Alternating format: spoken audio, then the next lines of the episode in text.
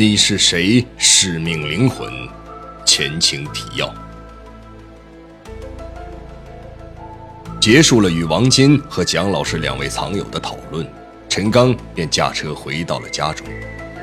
没想到，那个神秘的灵狐就好像对陈刚一切的举动了如指掌一般，在陈刚到家的一瞬间，就通过电脑与陈刚联系上了。陈刚打算通过聊天探一探对方的底细。可越聊下去，陈刚就越发现灵狐的神秘远远超乎了自己的想象。在使用灵狐教给自己的方法缓解了癌症的疼痛后，陈刚彻底相信，灵狐真的是一个具有神奇力量的人。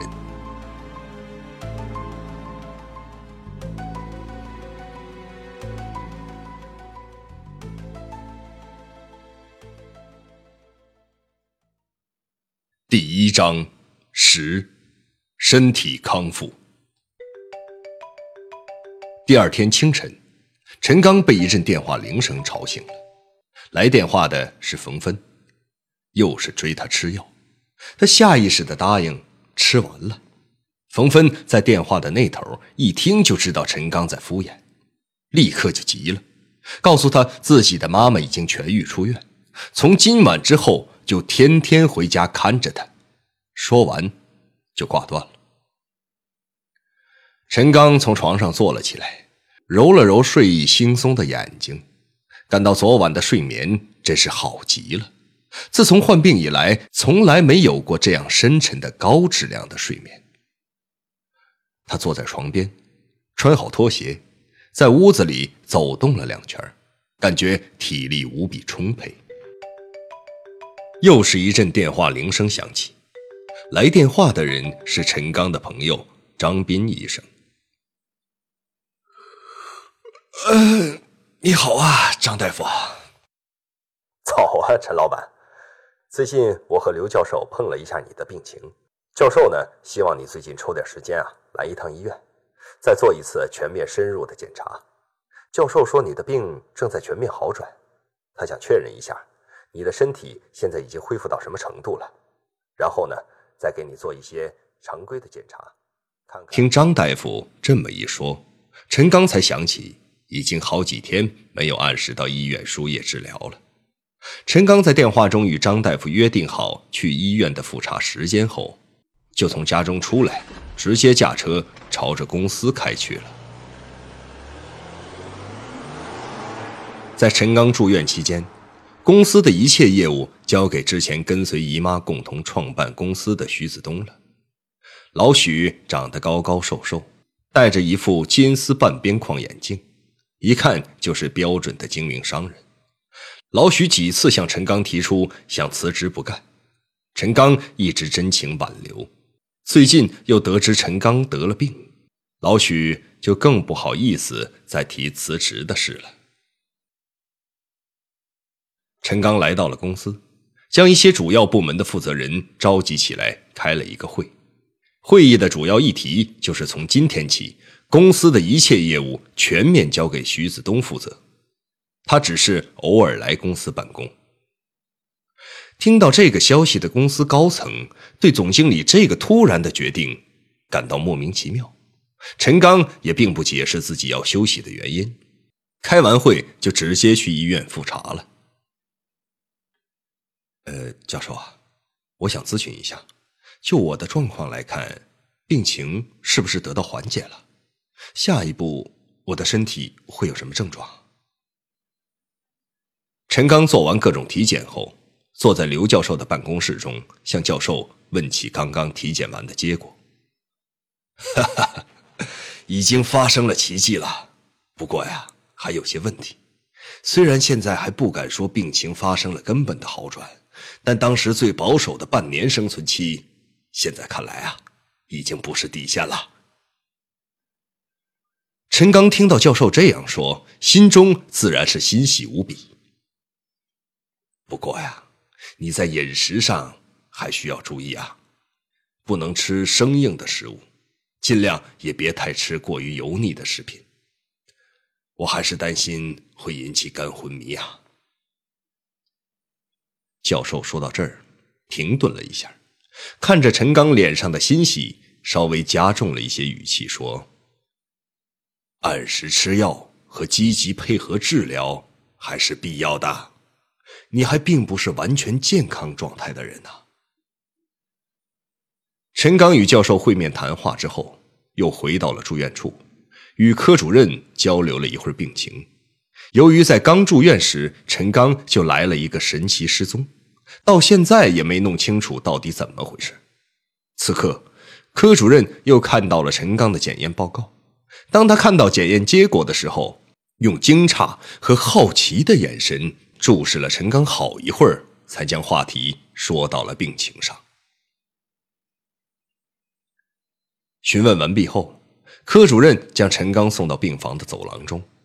望着陈刚远去的背影，感到自己这个病人是他从医三十年来最为神奇或奇怪的一个。陈刚一回到家里，就被一屋子的煎熬中草药的气味熏得捂起鼻子来。陈刚顺着气味走到书房，发现冯芬正在厨房的灶台上煎着中药。啊，老公，你回来了！张医生刚才给我打电话了。说你的病情好转很多了。冯芬看到陈刚走进厨房，带着一脸难以抑制的笑容，对陈刚说着。他看陈刚一直在看正在煎熬的中药，马上解释说：“啊，这是我给你熬的中药，是通过朋友认识的一个治疗肝病的著名老中医那儿弄来的偏方，还有这些与中药一起辅助治疗的补品。我给你弄完啊，就得走。妈妈现在身体还很弱。”过几天，等她完全康复了，我就过来陪你。陈刚看着用大号塑料袋装着满满登登的一袋子中药饮片，顿时就皱起了眉头。二人说话的时候，中药已经熬好了，被冯芬装在白瓷小碗中的滚烫的褐色汤药，向空气中散发着浓浓的味道。等一会儿凉一些，你就喝了，啊！冯芬深情的看着靠在厨房玻璃门边的陈刚，款款的说道。陈刚本想将自己得到那件文物和灵狐与自己聊天的事情原原本本的说给眼前这个深爱自己的女人听，可看着马上就要回到自己家照顾母亲的冯芬，一时又不知道从何讲起。反正还有很多机会讲给他听的，这个事情也不是一句两句话可以讲清楚的。冯芬走之后，陈刚关上厨房门，立刻打开了屋子里的空调，将刺鼻的中药味道排了出去。晚饭后，陈刚将电脑打开，坐在客厅中的沙发上，听着音乐，等着神秘的灵狐上线。在电脑上与灵狐交流，现在已经快变成了陈刚的一个习惯了。也许灵狐是唯一可以解开自己疾病痊愈和那件神奇文物之间联系的人。可令人遗憾的是，一直等到晚上十一点钟，灵狐也没有现身。陈刚只好失望的关闭电脑，回到卧室睡觉了。早安，陈刚。睡醒了吧？今天天气很好，阳光明媚，正是春天踏青的季节。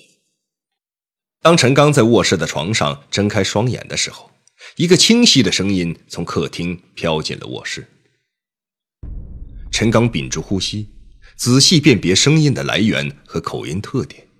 传到卧室的声音犹如经过电子仪器合成的混音一般，很中性。无法辨别到底是男性还是女性的声音，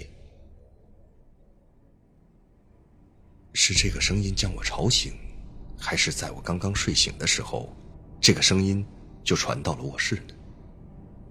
陈刚开始回忆听到这种声音时的状态。他从床上坐起来，打着赤脚，悄悄走进客厅。我们不妨。做个游戏好吗？这声音仿佛跨过了漫长的时间和空间，显得无比空灵，又好像近在咫尺的和他面对面。这声音充满了屋子，他看到音箱的扬声器在不停的颤动，从里面传出的声音充满了整个屋子。声音是从电脑后的音箱中传出的。奇怪的是，电脑并没有处于工作状态。一直等待的人终于又出现了。陈刚此时已经对这个未曾谋面的灵狐的一切举动不感到惊奇了。他走向客厅的落地窗前，将厚厚的金丝绒窗帘拉开，温暖的金色阳光顿时洒满了客厅。一个出身神秘的商人，啊，我下午过去吧，你方便吗？一次重获新生的意外。什什么？我的癌症好了？一个从不露面的好友。你就叫我灵狐吧。一场惊天动地的阴谋，所有的一切一定都与那个人有关。欢迎收听长篇科幻悬疑小说《你是谁？使命灵魂》，作者王金，由徐淼播讲。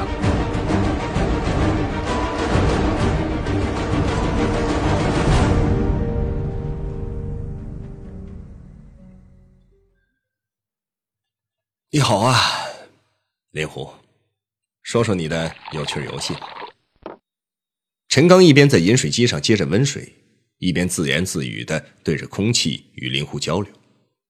他深信，即使这样对着空气说话，灵狐也会接收到的。亲爱的朋友，你一会儿离开屋子，去户外找一个四周绿地、旁边有一条河的地方。我们的游戏就在那里开始，别忘了带上你的宝贝能量球。我们一会儿见。灵狐也不废话，直接向陈刚下达了指令。陈刚以前喜欢钓鱼，也很喜欢户外运动，所以对这个城市的周边地区情况并不陌生。找到这样一个地方很容易。他在车库中开出了最近更换的四驱 SUV。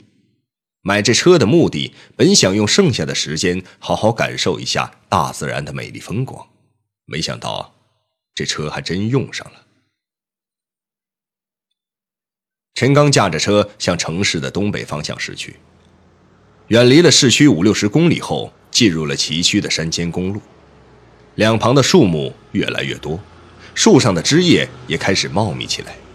公路两旁不时有穿着鲜艳服装、骑着脚踏车的运动者。他随手降下了车窗，一股泥土芳香夹杂青草气味的空气进入了车内。啊，好久没有闻到这种气息了。我这些年被生意所忙，虽说也去过世界上好多地方，也蜻蜓点水的看过一些景点但那……绝不是旅游。假如上天再给我一次生命的话，我一定会毫不犹豫的去做自己喜欢的事情。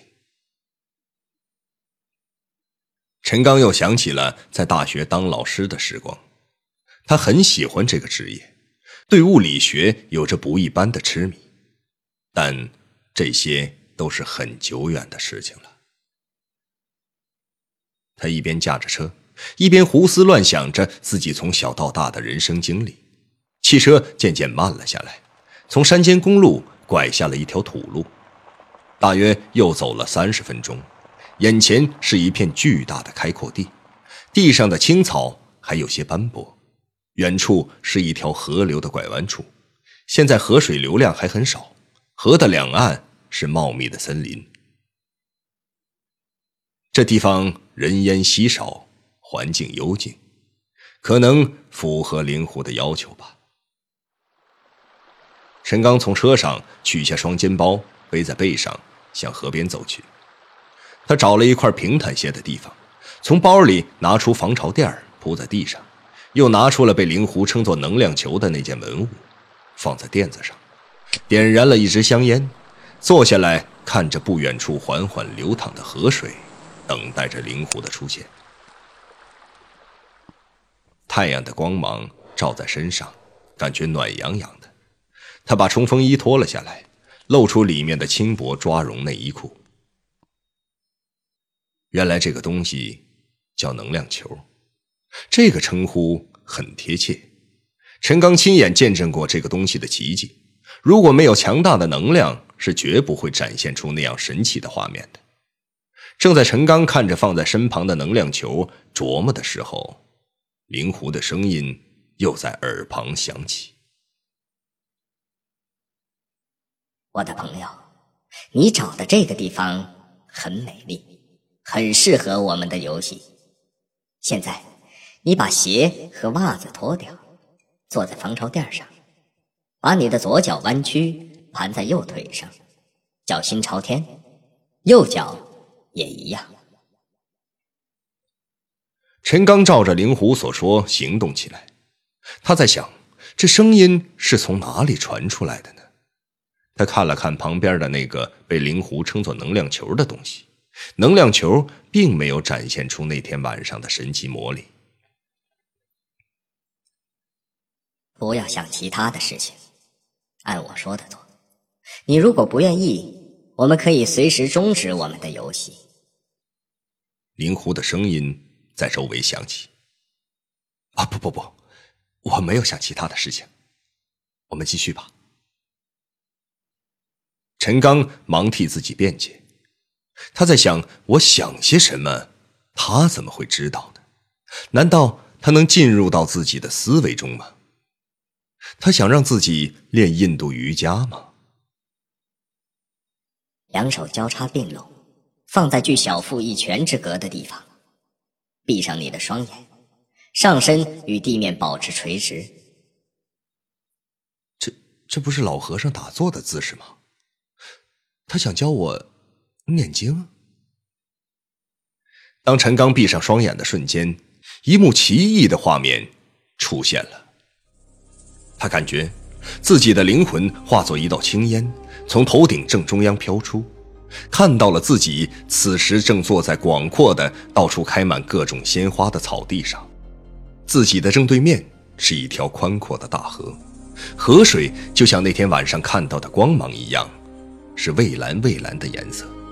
水中欢快地游着各种鱼儿，河水正向西面缓缓地流淌，自己的身后是起伏连绵的皑皑雪山，在它右后方四十五度的地方，太阳发出金色的光芒，雪山的轮廓笼罩在金色的光圈之中。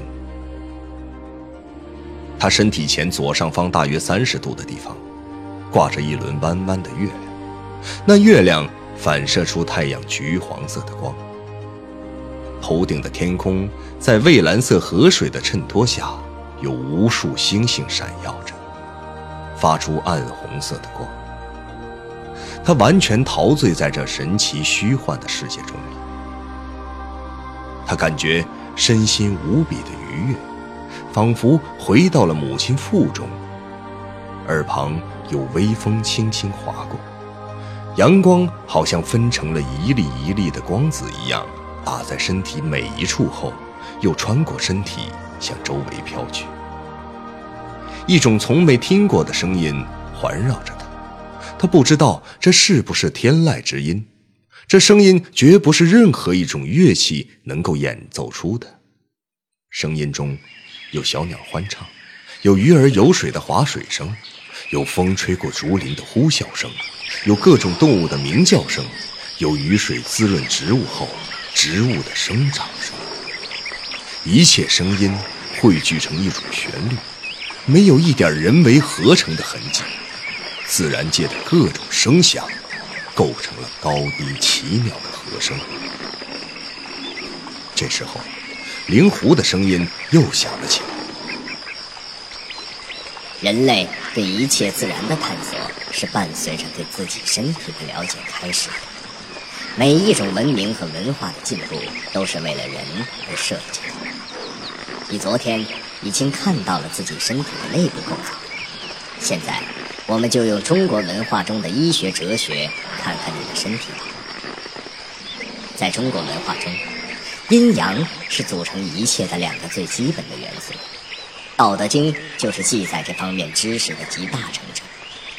正与反，上与下，高与低，前与后，大与小，男与女等等，最高的境界就是均衡。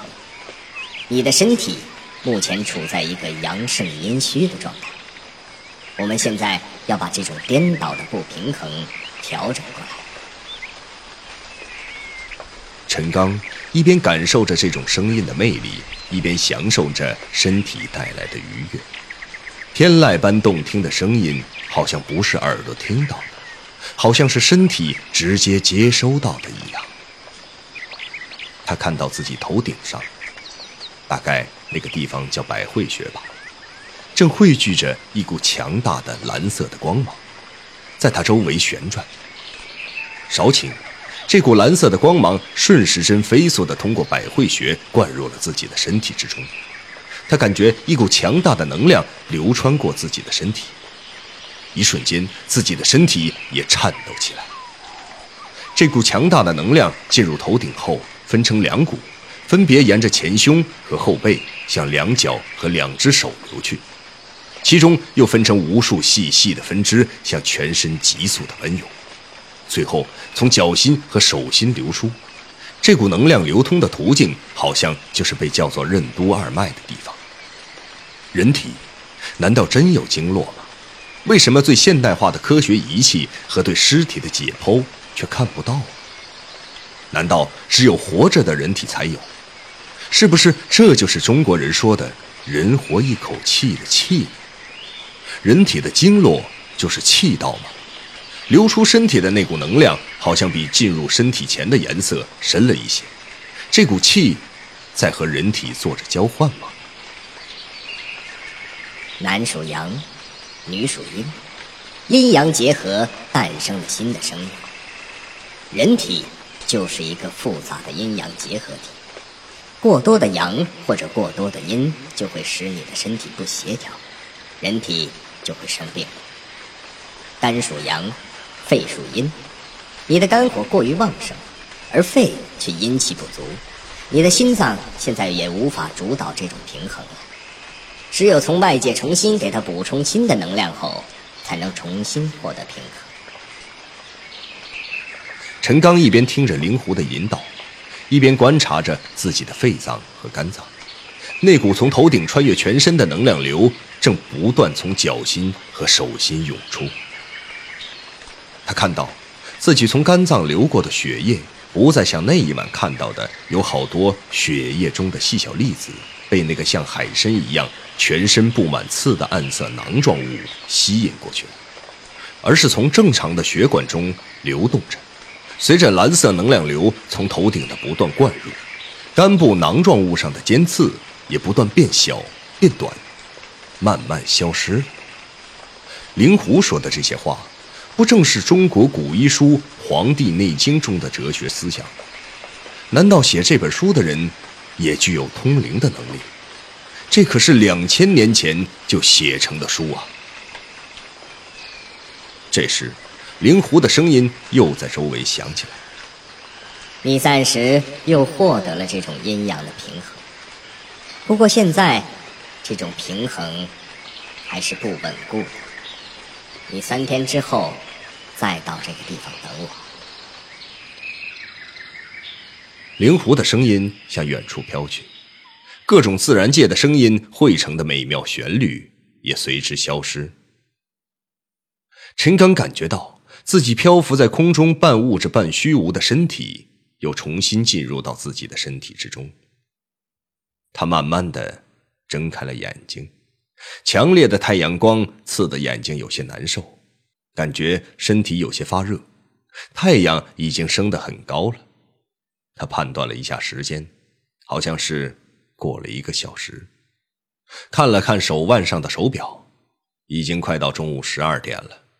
这就是说，从他听到灵狐的声音、闭上眼睛到现在，已经过去了三个多小时。陈刚慢慢的站了起来，活动了一下四肢，感觉到无比的轻松舒适。他急忙向那个能量球看去，他此刻正安静的摆在原位。还好，一切都好。他在心里说道。陈刚穿好袜子和鞋，又简单的收拾了一下东西，就向着自己的越野车走去。他驾着车，向家的方向高速行驶。感觉肚子咕噜咕噜的直叫，好长时间没有这样的感觉了。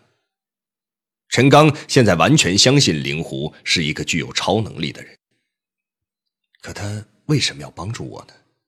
他在对话中还暗示我也能为他做些事情。他这么有能力，会求到我什么呢？像我这种得了不治之症的人，在全世界何止千万，他为什么只帮助我？难道是为了钱吗？比我有钱的超级富豪得不治之症的多的是，我这点钱算什么？难道是因为我得到了那个能量球？不是的，那个球好像也是灵狐特意安排我得到的。这一切究竟意味着什么呢？他不断的推翻着自己的假设，未来还会发生什么事情呢？陈刚两眼看着车窗外的路，头脑中盘算着近来发生的不可思议的事情。自从决定不去住院治疗那天起，他已经对死亡不感到任何恐惧了。但这个灵狐已经完全把他的注意力吸引了过去。陈刚在大学里所教授的物理知识被灵狐和那个叫做能量球的东西完全击碎了，这更引起了他的好奇。自己看到了当今人类所掌握的知识无法解释的现象，那个能量球里的能量究竟是怎么得来的呢？